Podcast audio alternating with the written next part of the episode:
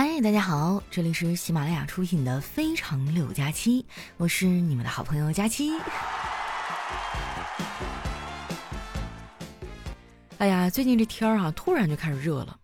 昨天啊，我翻箱倒柜的找了半天短袖，结果找完一看，全是一些名牌儿，我都不敢穿出去，我怕别人说我炫富。这些短袖哈，不是中国电信啊，就是中国移动。要么就是太太乐鸡精啊，海天酱油啊，不用想也知道哈，这些都是我爸从超市拿回来的。就有一件啊是我自己的，那是一件白色的 T 恤啊，上面印着海尔兄弟。这是我大学一同学送的，他应该算是我所有朋友当中啊最有理想和抱负的人了。大学毕业那年啊，我们投简历那都是广撒网，只有他只给海尔公司投了简历。为了能全方位的了解公司嘛，他连夜啊看完了所有的海尔兄弟，啊可以说是非常的努力了哈。当然了，后来他并没有去那公司上班，而是自己创业啊当了老板。我问他为什么这么努力啊？他说：“因为我喜欢一个姑娘，她很优秀，我得努力，事业有成才能配得上她呀。”哇，我觉得这哥们三观真的太正了，喜欢谁就去努力呗，就算失败了也不给自己找借口。不像有些男人哈，没钱的时候呢说，我要是有钱，我早就追到她了。然后呢，也不去努力啊。当然，他们当中一些人呢，因为时运好哈，真的有钱了，就又会说了，我希望啊，他喜欢的不是我的钱，而是我这个人。啊，有的时候我真的不太能理解他们的思路哈。你们说这说那的，最后还不是找了一个漂亮的？这几天哈，丸子也不知道咋了，天天垂头丧气的。昨天呢，还发了一条特别伤感的朋友圈啊。我看到之后呢，就问小黑：“黑哥，你知道丸子怎么了吗？发出来内容跟绝笔似的，要不咱们去逗逗他？”小黑说：“你别闹了，明显他现在心情不好，你别火上浇油啊！这么多年朋友了，咱们俩还是看看热闹吧。”后来呀，我还是没忍住，去跟丸子聊了一会儿。原来这孩子啊，最近有点水逆，干啥都不顺啊，所以才心情不好的。我就安慰他，我说：“哎呀，一切都会过去的，再忍一忍就行了啊。”丸子啊，哭丧着脸说：“我忍不了了，最近真的太倒霉了。昨天下大雨，我连个雨伞都没有，站在街上像个落难的孙悟空，对每辆开过去的出租车大喊：‘师傅！’”我去，这也太有画面感了，我差点没把我给笑死。丸子以为我在嘲笑他，更难过了。其实呢，我也能理解他啊，他之所以这么沮丧抑郁哈，水逆呢只是其中一个原因，还有另外一个呢，就是他老家是唐山的。最近哈发生了太多让人生气又绝望的事儿了，我现在每天早上起床啊，打开手机想看看今天发生了什么新鲜事儿，结果看完之后啊，我更抑郁了。我只想来个人直接一棒子把我给打晕吧。不过转念一想呢，这个世界本来就有很多灰色地带，我只是因为幸运啊，暂且生活在光明里。世界可能本来就是这样，我们会认识形形色色的人，会感到失望和无助，会遇到怎么都不能理解的恶意。但是其实啊，只要我们熬过去了，就会知道这些呢都是在提醒你不要成为那样的人。很多事情呢，我们无力改变啊，只能选择独善其身。在这儿呢，我想给大家的建议哈，就是好好爱身边的人啊，好好爱自己。但是凡事呢都要有个度，对别人呢别爱太满，对自己呢别睡太晚。如果你想要在这个基础上获得快乐啊，那也很简单，只需要降低你的心理预期就可以了。反正这几年啊，我是变了很多，有很多跟了我七八年的老听众啊，会说：“佳期啊，你好像成熟了，不再是之前那个冲动易怒的小胖丫了。”每次遇到这样的评价啊，我都是笑一笑啊，然后不做回答。他们哪里知道，我今天的沉稳和淡定，都是昨天的傻逼和天真换来的。我之前真的很天真，我甚至觉得通过相亲啊就能找到爱情。啊，当然我不是说相亲找不到爱情哈，主要是呢这种情况啊，两情相悦的几率很小。我相过这么多次亲哈，连个正常的男人都很少遇到，你更别提能让我心动的人了。不瞒你们说呀，前两天我又去相亲了，对方真的是我最近见过的最奇葩的人。这一见面啊，话还没说几句呢，他突然就问我一个问题：“哎，你知道这世界上有哪两种东西是不能直视的吗？”我当时有点懵啊，就摇了摇头。他说：“一种是太阳，一种呢是我帅气的脸庞。”哇，兄弟们，你能体会我当时的尴尬吗？我真的可以用脚趾头抠出三室一厅了。后来呢，为了缓解这种尴尬的气氛啊，我也主动提了一个问题，我说：“那个，你有什么理想吗？”他就不屑地说：“这个问题也太矫情了，谈什么人生理想啊？你的理想难道不是有一大笔钱，然后靠吃利息也能活得挺好吗？”哇，真的是有理有据，让我无法反驳呀。后来哈，我是硬着头皮跟他吃完那顿饭。回家呢，就跟我爸说不太合适，我爸也挺生气，问我到底想找个啥样的呀？我说啥样的我都不找，爱情耽误我搞钱了。我爸叹了一口气啊，说：“闺女啊，你说爱情耽误你搞钱，那现在你也没有爱情啊，你的钱呢？这也太扎心了吧！看我没有说话，我爸就开始给我讲道理了。我爸呢，是我们家最爱讲大道理的人。”不过呢，这也没有什么坏处啊，他给了我很多启发。我小的时候呢，对这个世界充满了好奇啊，总会问各种各样的问题。有天晚上吃完饭啊，我们一家四口坐在电视机前看电视，我突发奇想啊，就问：为什么老妈我和哥哥都是左撇子，就老爸不是呢？我爸听到这个，立马来了精神，哎，往我们这边靠了靠啊，准备开讲了。没想到啊，我妈直接来了一句：因为你们两个都是我生的，你爸不是。我爸瞬间哑口无言呢。现在老头年纪大了，反而安静了很多，跟孙子孙女玩啊，也不爱讲道理了，就是人还是那么固执。他决定的事儿啊，九头牛都拉不回来。最近不是天热了吗？他就觉得妮妮留长头发太受罪，非要拉着他去剪头发。我们全家都反对啊，也没有用。昨天呢，他还是带着妮妮啊去了理发店，回来之后啊，我都惊呆了。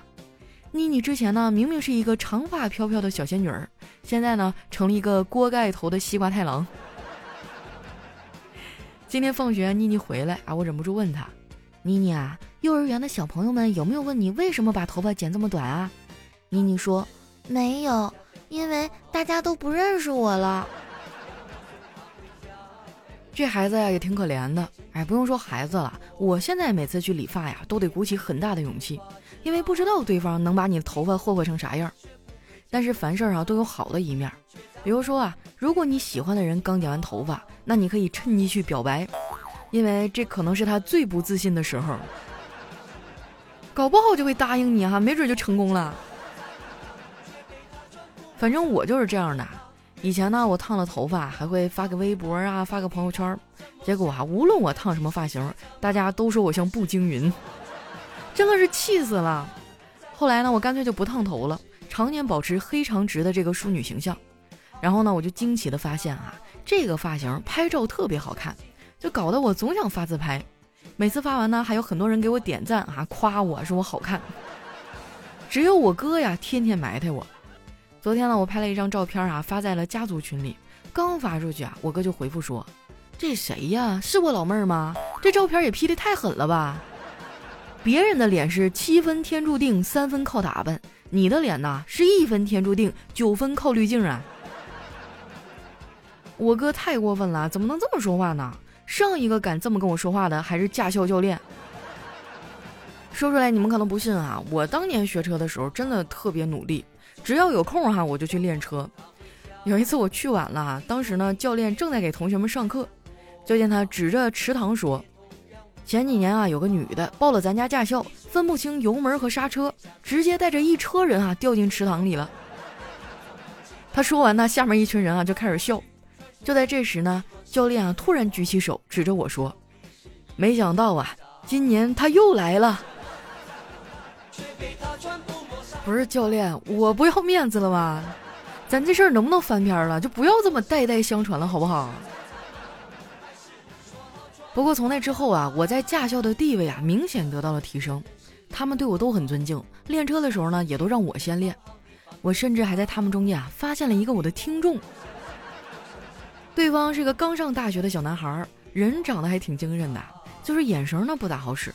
我就劝他，我说二十郎当岁儿哈，你眼神不好使也不行啊，要不你去看看大夫吧。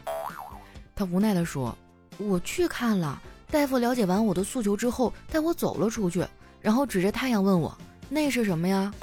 我当时也不知道咋回事啊，我就说那个是太阳。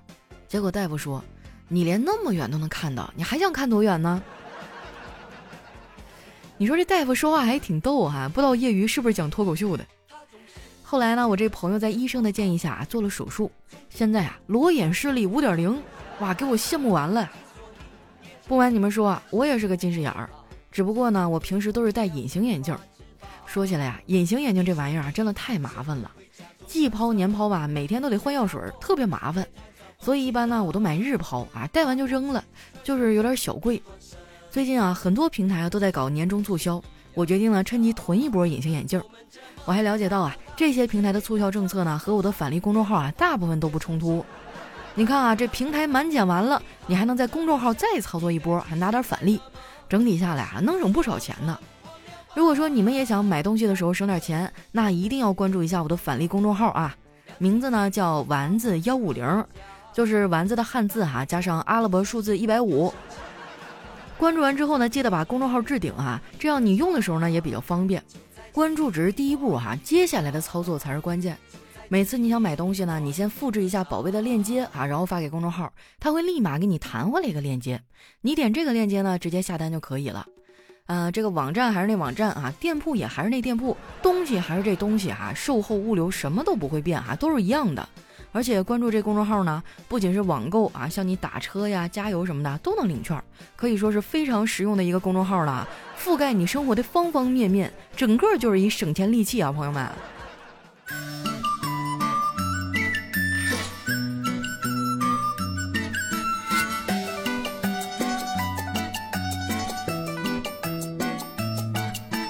月儿在手中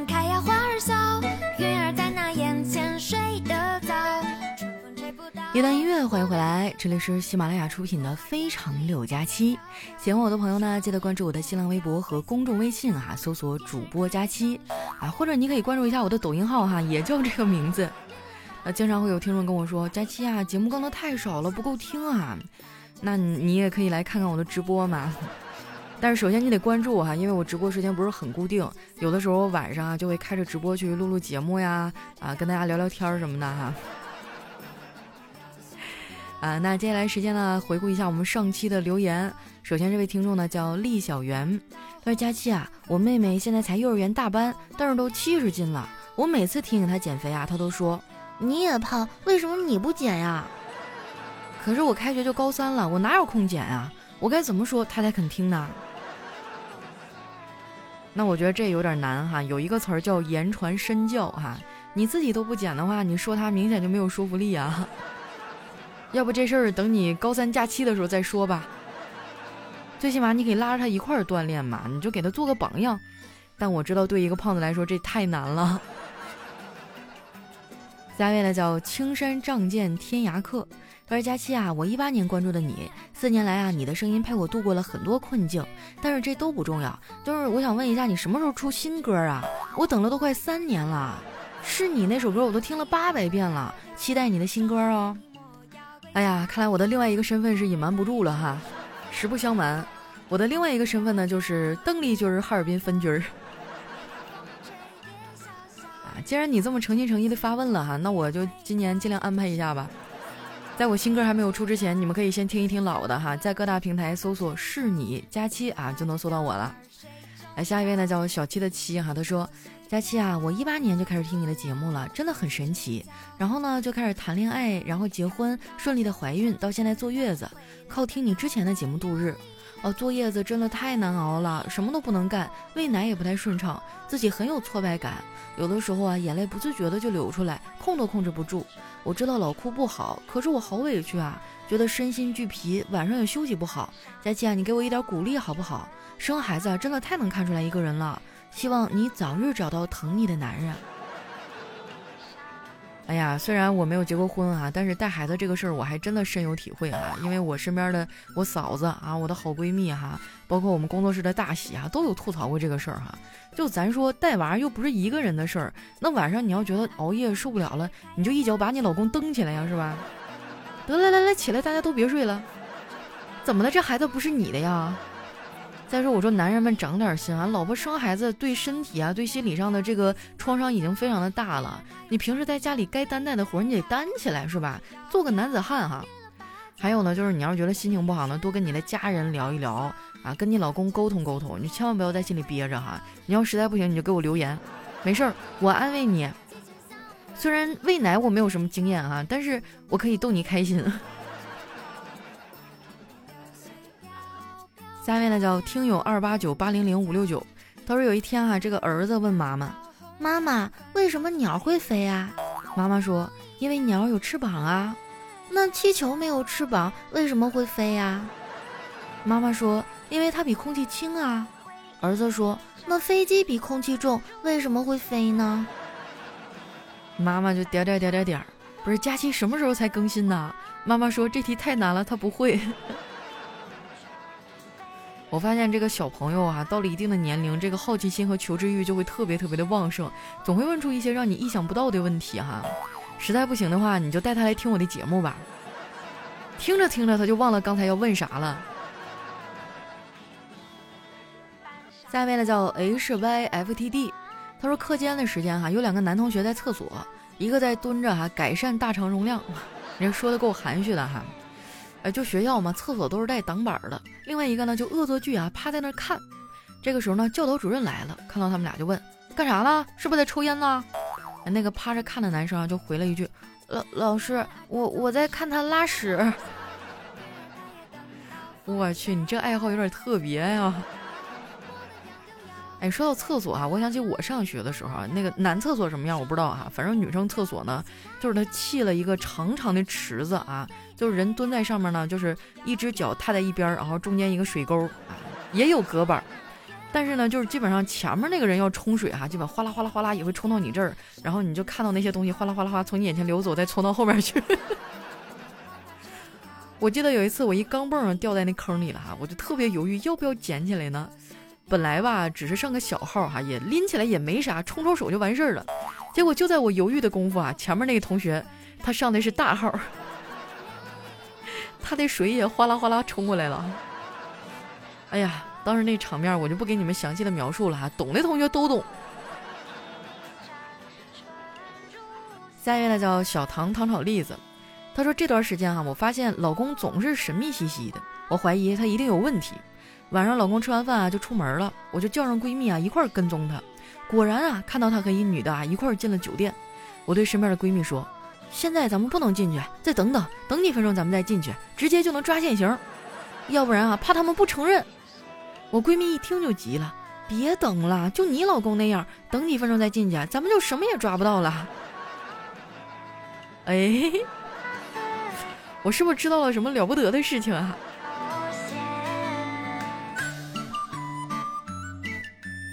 下一位呢，叫盼儿。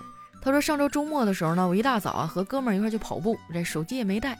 就跑到一半的时候呢，发现肚子疼的厉害，我就对哥们儿说：‘你去帮我买包纸，我去趟厕所。’最后呢，我等了快半个小时也不见他来啊，蹲得我腿都麻了。眼看实在没招啊，这时隔壁来了人啊，我就向那个兄弟要了几张纸。我心想啊，出去以后你看我怎么弄死他。等我走到门口的时候呢，我看到我兄弟啊居然在门口站着，手里还拿着包子啊，跟我说：‘你怎么才出来呀？’包纸都要凉透了，这兄弟啊是怎么的？是东北的呀？平翘舌有点不分呐。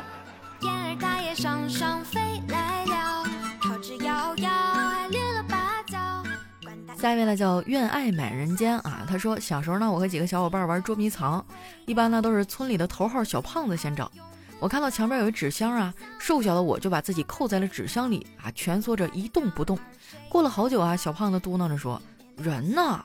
然后呢，向着纸箱漫步的走来。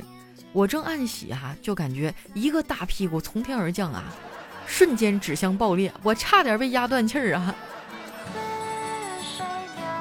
哎，你说到这个捉迷藏啊，我就想起来我小的时候，那时候都住农村嘛，捉迷藏。有一回我就藏到了一个草垛子里面，结果等啊等，干等他们也找不着我。后来我在里面睡着了。等我醒过来的时候，天儿都已经黑了，那全村的人都在找我呀。回家以后，让我妈一顿胖揍。下一位呢叫蓝牙已断开啊，他说我在家里的地位非常低呀，被老婆当儿子一样养着。那天呢送儿子放学，儿子在路边呢买两个炸鸡排，递给我一串，说：“今天就咱俩吃，别告诉我妈。”我虽然觉得这样不好啊，但也同意了。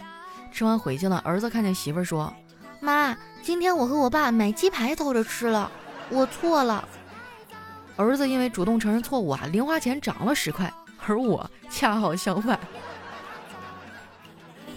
哎呀，你这个家庭地位就不要再养宠物了啊，要不然你可能就家里排行老四了。下一位呢叫佳期，你是我的云彩。他说好多明星啊，说自己进入娱乐圈的契机呢，都是陪朋友去面试角色，朋友没选上，自己却被选上了。其实呢，我和明星啊也有共同点啊，我是陪朋友去吃饭，朋友没胖，我胖了。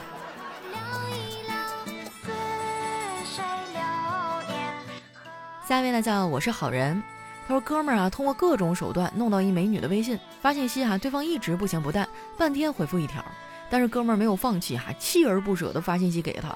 今天啊，我就问他聊的怎么样了，哥们儿说比前段时间强多了，以前呢不搭理，现在无论深夜还是白天，他都能秒回一个红色的感叹号。兄弟，你这是被拉黑了呀？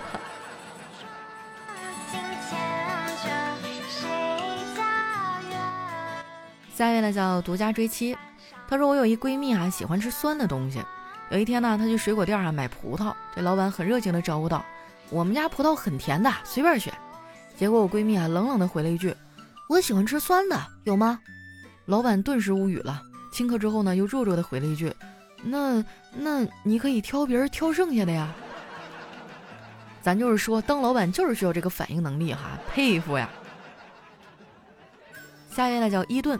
他说：“我多么希望喝酒的时候啊，旁边有个人深情的看着我，温柔的说：‘少喝点儿，伤身体。’可现实当中啊，却总是有个傻逼在旁边吼：‘你妹的，养鱼呢，满上！’”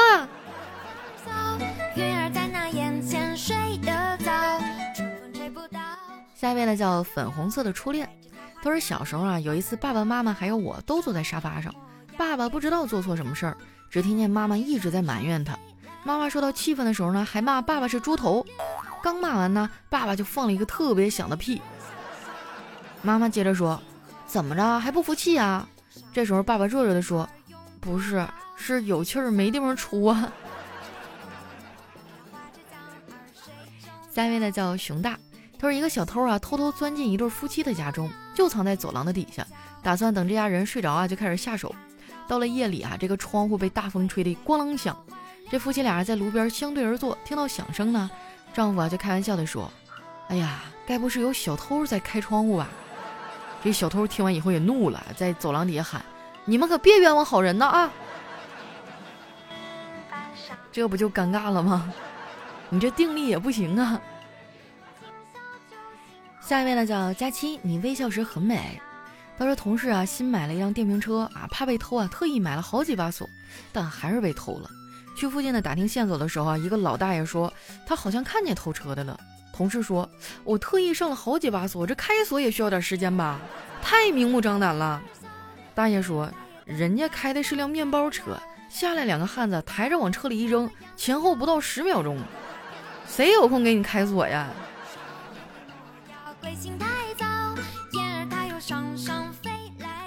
下面呢叫叶子。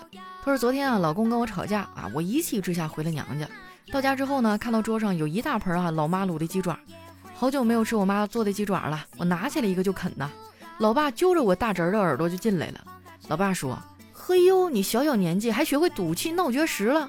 你看你姑姑啊，再生气还是照吃不误。’来看一下我们的最后一位啊，叫佳期的陆墨。他说有一家大酒店啊，要招聘一名厨师。”这天呢，来了一位应聘者，酒店的老板啊，见到他以后就问道：“到我这家酒店当厨师啊，得有一手绝活，你有什么绝活啊？”应聘者啊思索了一下，笑道：“要说绝活嘛，我最会炒鱿鱼了。”酒店老板听了啊，把桌子一拍，大声吼道：“那是我的绝活，你有什么权利炒鱿鱼啊？” 是是是，对对对哈，老板您说的都对。好了，那今天留言就先分享到这儿了。喜欢我的朋友呢，记得关注我的新浪微博和公众微信啊，当然还有我的抖音号啊，通通呢都叫主播佳期，是佳期如梦的佳期啊。有什么好玩的段子啊，或者想对我说的话呢，你可以在任何一个地方跟我说哈，我都能看见哈。然后在往后的日子里，我慢慢的回复你。好了，那今天我们就先到这儿啦，我是佳期，咱们下期节目再见。